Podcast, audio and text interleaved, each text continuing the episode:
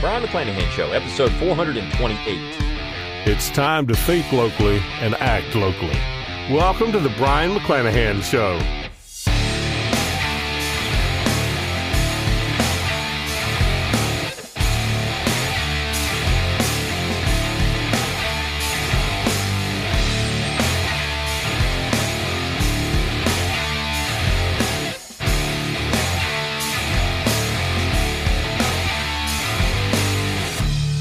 Welcome back to the Brion McClanahan Show. Glad to be back on the program. Very glad to be here. Don't forget to follow me on Twitter, like my Facebook page, and subscribe to my YouTube page where you can watch this podcast. You can find all those social media accounts on my webpage, brionmcclanahan.com. That's B R I O N, McClanahan.com. While you're there, give me an email address. I'll give you a free ebook, Forgotten Founders, and a free audiobook of the same title read by yours truly. You can support the show by going to McClanahanacademy.com. It's always free to enroll. You get a free class when you do enroll 10 Myths of American History and the best deals on new and forthcoming courses. You can go to brionmcclanahan.com forward slash support or click on that support tab at brionmcclanahan.com where you can throw a few pennies my way, help keep the lights on, help keep the podcast going, get a book plate, get one of my autograph, get an autograph on one of my books, excuse me. And I've got a whole bunch of books out. Southern Scribblings is my most recent book, but there's many others.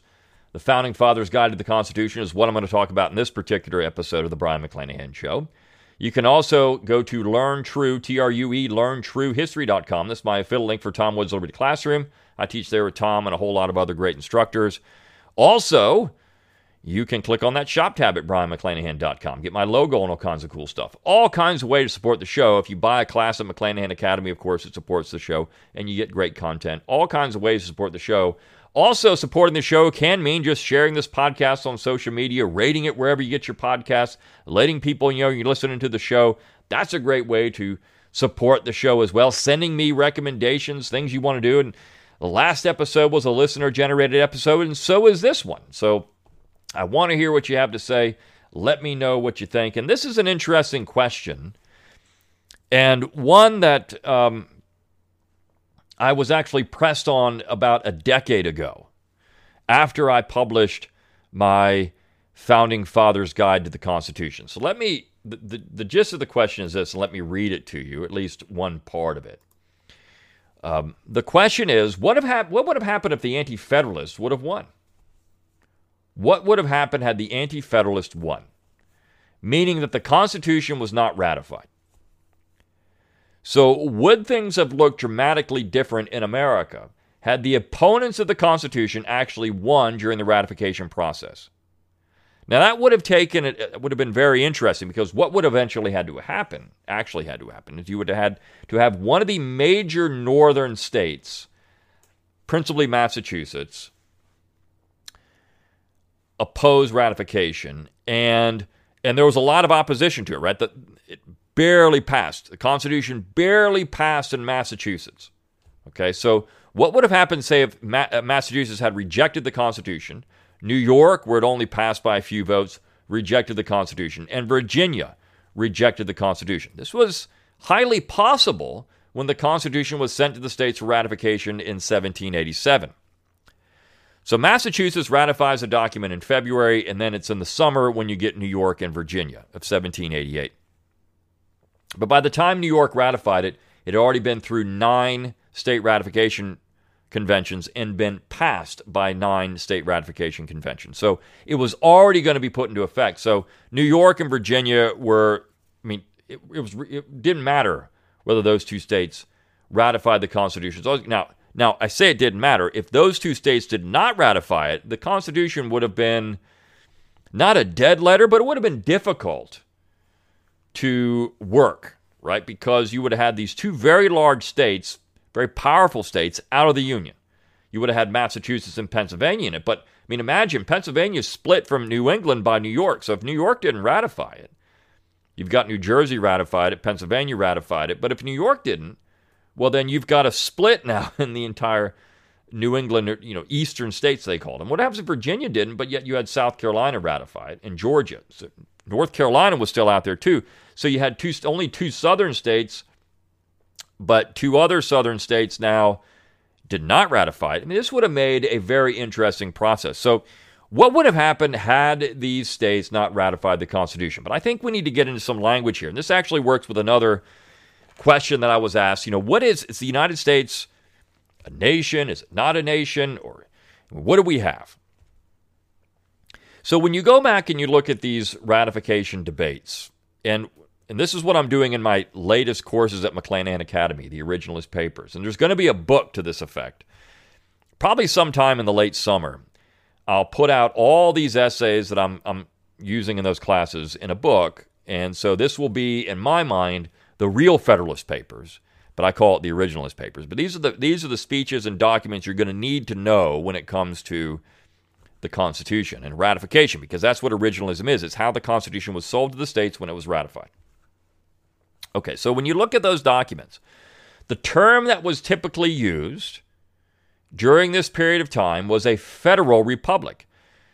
And it was used by proponents of the Constitution to describe what they were getting with this general government. They were getting the same thing they had under the Articles of Confederation, which is a confederated republic or a federal republic. Confederal and federal are the same things. Federal comes from confederal, right? So these are the same things. It's a federal republic.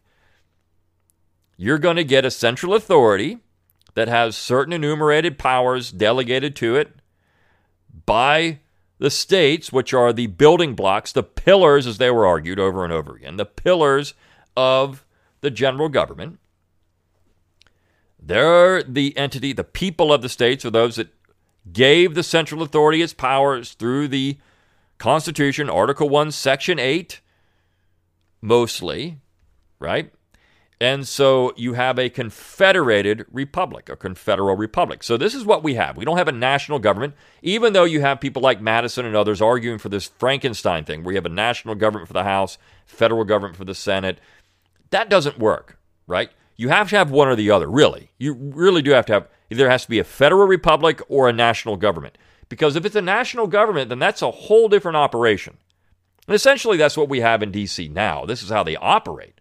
They operate as a national government under a structure that provides for a, con- a federal republic. So, I mean, this is this is the confusing part of the United States. It's why people get very confused about these things when they start talking about it. Well, wait a second here. You're saying we have a national government if you're but yet we have federalism. You can't have both. Madison tried to argue for both, but it doesn't work that way. This is what 1861 to 65 was all about. There's no prohibition in the Constitution on states leaving the Union. It's not one of the powers denied to the states by Article 1, Section 10. They can leave if they want, right? But if that happens, then you're really admitting that you have a federal republic, and these states only thereby uh, acceding to the document, which is the, a term that was used. They acceded to it. That means they can secede from it. You see? Now, we can talk about whether that's wise or, or good to do at this point or not. But this is this is the structure of the entire government. Now, if we have a national unitary state, then you can't. You can't leave. There's no way you can leave. It's a nat- one size fits all, top down, like France, a unitary state. The French government is from the top down, and the, the separate parts are at the will of the center, and they can't leave. They can't leave at all. So, what do we have in the United States? We have a confederal or federal, government, federal republic. This is what we have. To say it's a republic is, is missing the point, too. You can't just say we have a republic or a representative republic. No, no. We have a federal republic with these separate constituencies making up the government. And we know the states can do this, and we di- they did this because states can create counties and cities. We know the federal government cannot create states. This is what the entire speech was about that John C. Calhoun made with the admission of Michigan. Only the people can create states. The central government cannot create states. They have to be it has to be done by the people thereof. They can set maybe the parameters for doing some of these things, but they don't create states. States, once they are admitted, have all the powers of their sister states. So the central authority does not create states, it never has. These are big questions to get out of the way. So let me get into what I think would have happened. This is inference now. I mean, I, I can't tell you what would have happened, but let's just say for fun, Massachusetts doesn't ratify the Constitution in February of 1788. That the people like John Hancock and Sam Adams had enough clout, which they had a lot of it, to ensure that the Constitution is not ratified in Massachusetts. So, it goes down there. Now, we've already got a number of states that have ratified at that point, but this whole idea of um, an amendment, you know, adding amendments, that just fails. Okay, we're not going to do that. This was one of the arguments that was made. What opponents wanted to do, many of them, was call a second convention. This was brought up in these ratifying debates. Well, if we call a second convention, what are we going to get? In fact, in one of these originalist papers that I talk about, that was discussed at quite quite an extensive length of the address. You know, okay, so what if we do this? Well, what's going to happen? We're going to get a situation. We're going to call new people. These people won't be as good as the people we just sent because we're going to send different people. So George Washington won't be there, for example. And that's who this author was generally referring to. Washington won't be there. So we're going to send all these new people, and they're going to probably come to a similar conclusion. The Articles of Confederation is broken for commerce and defense. It doesn't work. Now, Patrick Henry, of course, said it did. It worked just fine but it doesn't work. We're going to come up with a lot of the same kind of stuff.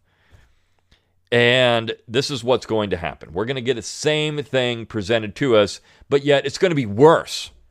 It's not even going to be as good as what we got. So we should just adopt what we have and then amend it if, amend it if we need to.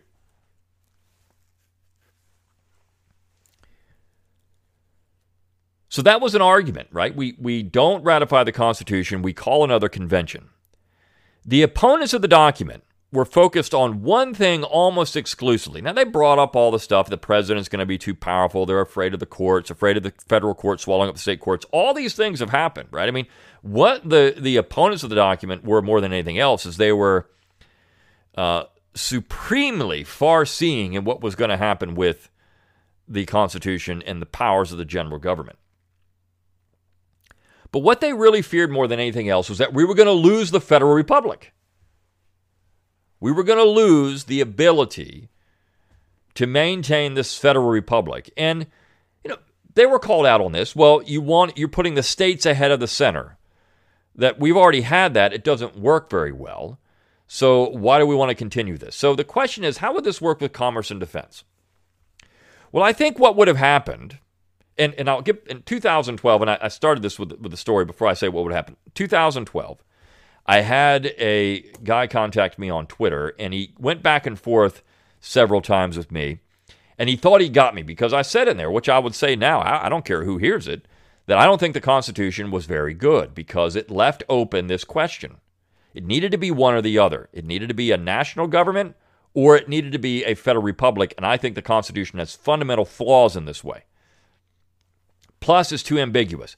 You can look at Madison 44 and Madison 46, and you can draw two different conclusions of what James Madison wanted out of the Constitution. Right?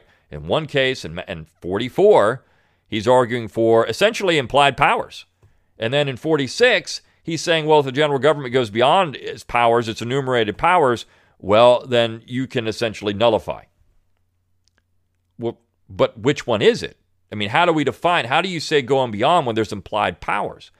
You've got Hamilton using the word expressly to talk about powers of the central government in some of the early essays in the Federalist series, but yet he's also arguing for implied powers at another point as well.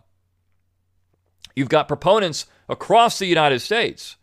It didn't matter where you're talking about Pennsylvania, North Carolina, Virginia, Massachusetts, New York. I mean, it doesn't matter. You've got people across Connecticut where we have any kind of evidence. You've got them all arguing that what we have is a federal republic and we've got limited powers for the center, and the states will not be destroyed. And the states have a fundamental role in this, and that is the domestic concern. So the only thing we would have had was commerce and defense. So, what I would say to this argument, what I would say to this is what would have happened? Well, I think you might have seen something like the New Jersey plan with some modifications.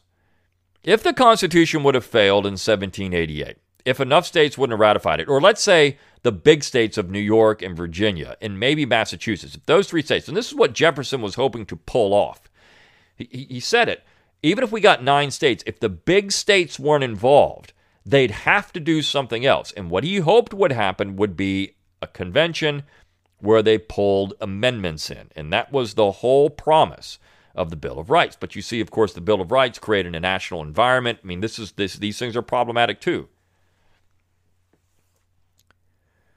With commerce and defense, I think this issue could have been solved very easily with certain parts of the Constitution. This was brought up. One of them, of course, is to ensure that states couldn't pass tariffs against each other. You have to create a free trade zone within the states.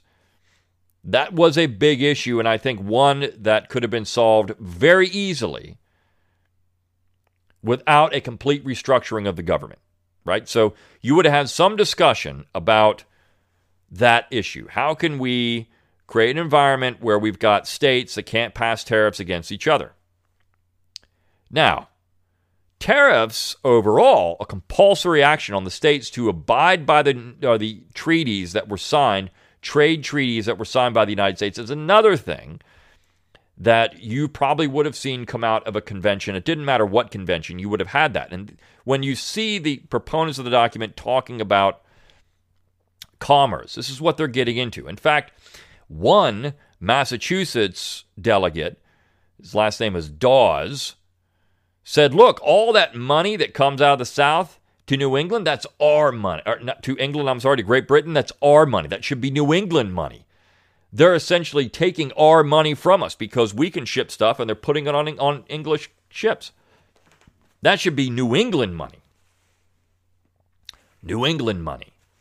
You see, this was a rub. This is why George Mason wanted to ensure there weren't any navigation laws. He wanted to ensure there weren't any protective tariffs. No protective tariffs, no navigation laws. We can we can regulate commerce between states by having a free trade zone. And we can give up this power to the central authority because essentially this is what the founding generation recognized the British government could do before the American War for Independence. They could regulate trade, but they couldn't regulate the internal affairs of the states. If anyone thought that would happen, in fact, John Rutledge of South Carolina, when pressed on this in the Philadelphia Convention, when there was a, a, a, a proposition for a federal negative of state laws. He said that alone ought to damn the Constitution. We're not, we're not going for that. There's no negative over state laws. We can come here, we can talk about commerce and defense, but outside of that, this is all we need.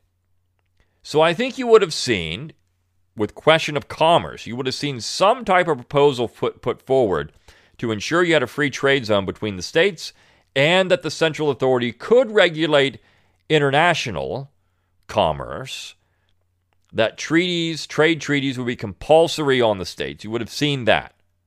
Okay, so that's one. I think that's what you would have gotten at a new convention. You would have had something like that put into place. Now, what about defense? It would have been the exact same thing. This all goes down to the taxing power, though, and I think this is part of the problem with the Constitution. They're very vague about what a direct tax or indirect tax is. Now, they talked about it. A direct tax would have been something like what we call an income tax, right? A tax that's placed on individuals directly and not indirectly through a tariff, uh, you know, something like that, an excise tax. Even those could be argued are direct taxes, but there would only be, I mean, the question of taxes in the Philadelphia Convention and then the ratifying conventions, more importantly, when that was brought up, well, I mean, what are we going to do here? Taxes are going to be used only when we have a war. We're only going to tax you directly when there's a war. This was actually said. Because in a time of peace, we're not going to need it. The states will have all their taxes. The federal government taxes will be so low because it's only going to be really a, tr- a tax on a tariff. It'll be so low that you won't even feel it. Now, think about how that's all reversed today. You pay more in federal taxes than you do in state taxes much more in federal taxes than you do in state taxes. The federal tax rate is much higher than it is at the state level. And the states do more things. Well, some of this is because we've flipped, we've inverted the entire process for how we think about spending.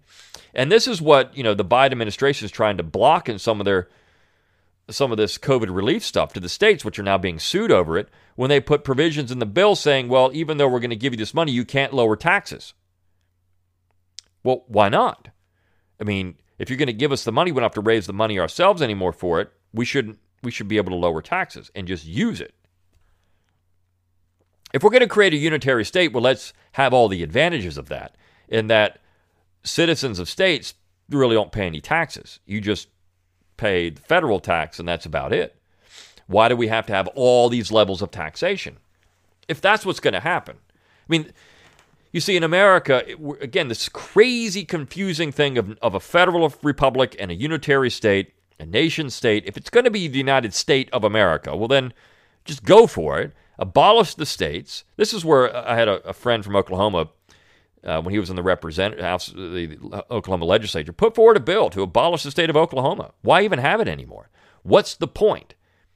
Because all we're doing is taxing people for what? We have to get permission from the federal government to do everything. They're already giving us all this money. Why don't we just abolish all of this, get rid of all that layer of expensive government, take take all of that out, and just have you know the the federal district of Oklahoma and have these people then become federal employees and you just pay them out you save all these save people all this money. State you don't have state police anymore. You have federal police. You don't have uh, local police. You have federal police. I mean this is what you get because if everything is federalized and this is where you get into i mean gosh, you know, all the federal apparatus going into state and local police agencies, all this stuff. I mean, this is where you get all this. So if you're going to do it, just abolish it all and be done with it. But we don't do that. Why don't we do it? Because we realize the structure of the United States does not fit that way.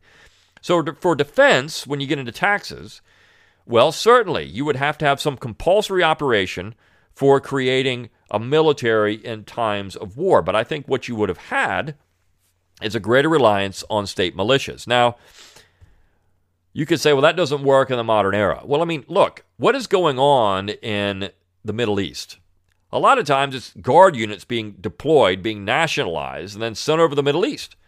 Yes, you have a regular army, but you've got a lot of guard units that have been doing this for years. It's essentially what we're doing. We created the National Guard, which was unconstitutional, by the way. We created a National Guard. So that took all the power out of the states, essentially, to raise these things, even though you know, you still see uh, commercials for it. Join your state's guard and, and do things for good there. So you can do this, you know, go in and uh, stop riots in Minneapolis or whatever it's going to be. So this is what the guard. I mean, you got to go and help, you know, hurricane victims in the South or you know tornado victims, whatever it is, and these uh, things happen. Or you go and put, uh, give people Johnson and Johnson vaccines, whatever it is. This is what we're going to do with the guard. But the idea, of course, would have been to have some compulsory operation where the states would have been would have been forced to send money when requisitions were made to pay for the military, because that was the real question. Uh, can the states be compelled to do this? Well, they can't under the articles because under the articles we're passing resolutions. So there would have to be some compulsory operation for certain things. But I think what you would have seen is a much more clearly defined federal republic had the opponents of the document won the day. And we wouldn't have seen a national government the way that eventually we saw it after that. No national government. A federal republic in structure as well as name had the opponents won, but there would have been in two areas commerce and defense, you would have had some compulsory operation now, how that would have worked, would we have seen a unicameral legislature or a bicameral legislature? I don't know. Would we have had, would we have maintained that? Would we have created an executive branch? I think people were willing to create an executive branch. Even the opponents of the document recognize that maybe this thing is necessary at times. But the way it was done, they were they were fearful of it. Uh, should we have a judicial branch? W- would some language been put in that would have prohibited uh, federal, uh, I'm sorry, uh, state court decisions being appealed to federal courts. Would that language have been stuck in there somewhere? Maybe. Would the executive have had a a much more limited veto power? Maybe. I mean, these are things we might have seen had the opponents been able to make inroads and actually get another convention called. You might have seen a much less centralized power under a constitution? I don't know because it never came out. We see with the Bill of Rights what they were looking at, namely the 10th Amendment. When you look at how that amendment came out of the states, it was typically number one on the list that actually uh, uh that states actually proposed to the general government, one or at least in the top two or three. We're going to have a state sovereignty amendment because this was the thing that people worried about the most. Is what they feared the most. We got to have the states represented in this government. So, to answer the question, I think you would have had a much stronger central authority in terms of commerce and defense created with compulsory operation, but only in those areas. And I think there would have been some express language put in the document that would have limited the power of the central authority beyond anything else. And it would not have been as vague. And this is the real problem. This is what I said to this guy 10 years ago now. He thought he got me. Oh, yeah, there you go. You don't support the Constitution. You run around saying you support the uh, Constitution. You don't support the Constitution. I said, look, I mean, I, I don't, I never have made the statement that the Constitution is perfect, ever. In fact, nine presidents screwed up America. I gave you amendments which I thought would improve the Constitution. There are many things I think that we could do, but we've got to decide. We got to pick a lane. We're either going to have a unitary state or we're going to have a federal republic. And I hope that if you listen to this podcast, you'll side on the federal republic because what this does is give the states a lot of flexibility to do things to reflect the political will of the people of the state. I've lived in a state now for the last year that has not seen the lunacy that some of these New England states have suffered under with the lockdowns and everything else. The state that I live in has been pretty much open for the last year. I mean, it has been. There, has been there's been very little shut down. There's been some inconveniences on some things, but very little shut down. And this has been good for the people of the state because it allowed people to continue on with their lives for the most part.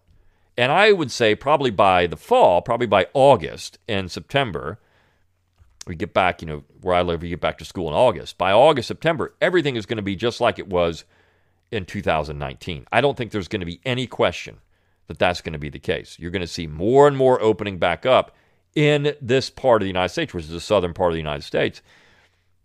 You're going to see more and more opening back up in New England areas. And of course, what Oregon now is talking about having a permanent mask mandate. You just got to wear masks forever. Well, I mean, this is the lunacy of New of Oregon. If you don't want to live in that, I'm thankful I don't live in that. And we don't need to govern the United States like Oregon or California. Let them be them and let the rest of us be us. And this is how things work better. All right. So, again, listener generated episode, two questions. I hope I answered them the way you wanted me to, or the way you, you, uh, you uh, asked me to, I should say. I'll see you next time on the Brion McClanahan Show. See you then.